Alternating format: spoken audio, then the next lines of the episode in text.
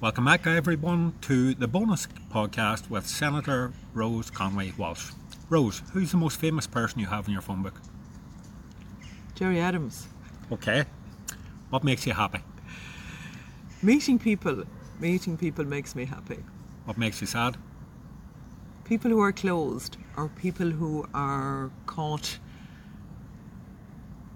people who are trapped, people who are trapped in their own minds uh, makes me sad, or people who prevent themselves from being who they could be. Not fulfilling their potential, possibly? Absolutely, yes. Best book. The best book, I have a couple, but one of them would be David Latimer's, actually, A Leap of Faith. Ah. The book he wrote about his friendship with uh, Martin McGuinness. I think that is an example to us all, and I think David Latimer is a, a wonderful person who I very much enjoyed meeting as well, and actually made me very happy to meet him. Well, here's a little exclusive. David shall be joining Shared Ireland in a podcast over the next coming weeks. Oh, good. Will you tell him I said hello? I will indeed. Because I, I, I just think that's real leadership. You mentioned a couple of books. Uh, the other one would be Nuala O'Fallon's Are You Somebody? Okay. And I think the reason I like that book is it's brutally honest and it is sad and it's happy at the same time. But there's a not, there's a raw honesty about it that I really like and I think she is a very brave uh, she was a very brave and courageous woman. Best film.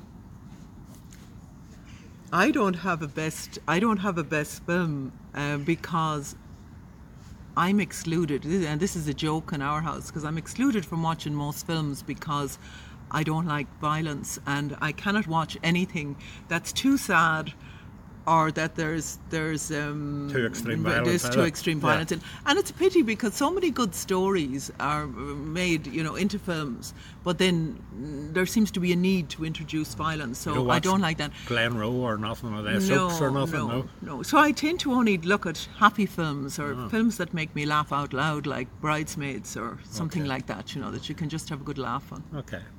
If you could be anyone for one day, who would it be and why?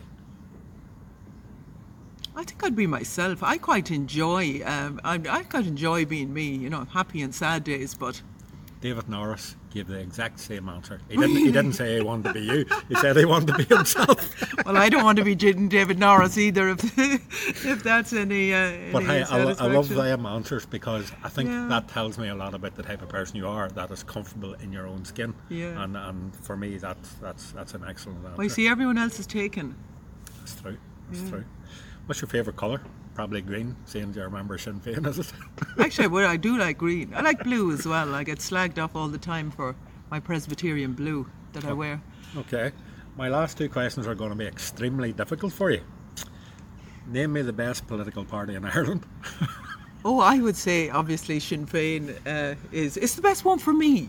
Yeah. It's the best one for me, and I always think political party is a bit like you know um, wearing a pair of shoes. You need to wear something that's comfortable, and Sinn Féin is comfortable to me. This will be a toughie for you. Best county in Ireland. Oh, Mayo, Mayo, especially when it comes to football. It's wonder you wouldn't pick a decent county when it comes to football. Oh no, no, no. We're very proud of Mayo, and let's see, come the end of August, True. maybe maybe this year. Uh, maybe this year. We're, we're all saying that one. And finally, favourite landmark or beauty spot in Ireland and why?